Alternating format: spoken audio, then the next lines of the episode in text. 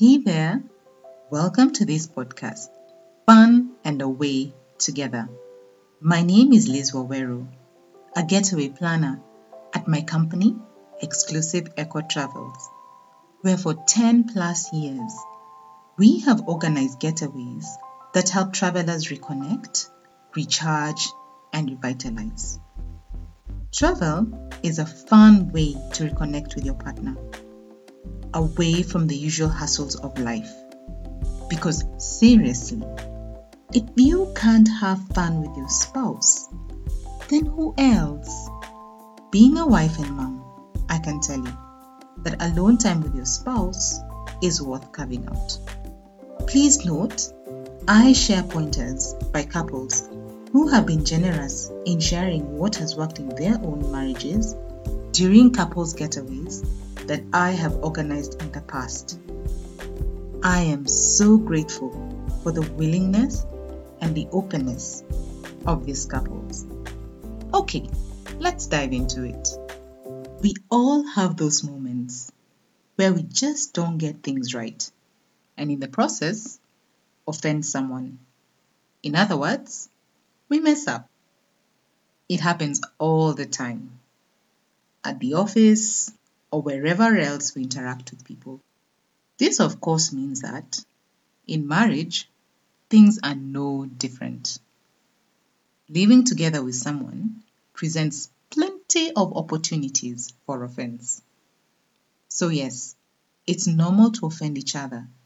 Of course, one is careful not to do it intentionally, but it just so happens that two very different people of different temperaments end up getting married to each other.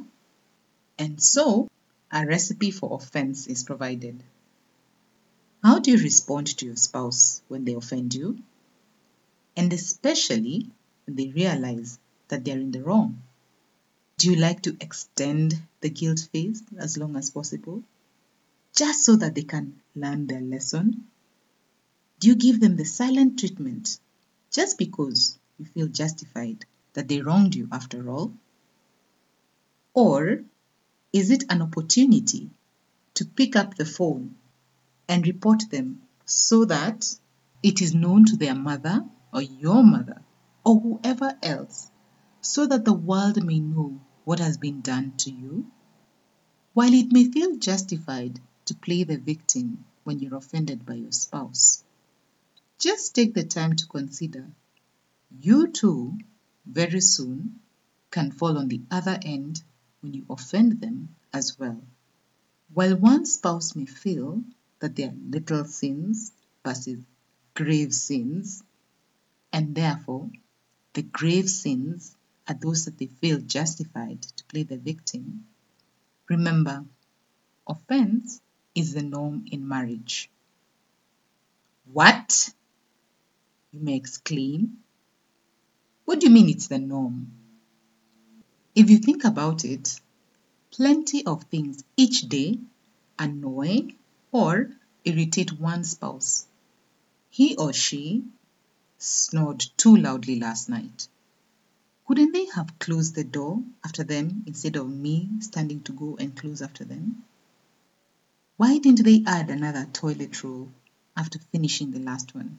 Now I'm the one to go and get one and on and on are the sometimes petty annoyances and sometimes a few big ones that need to be ironed out.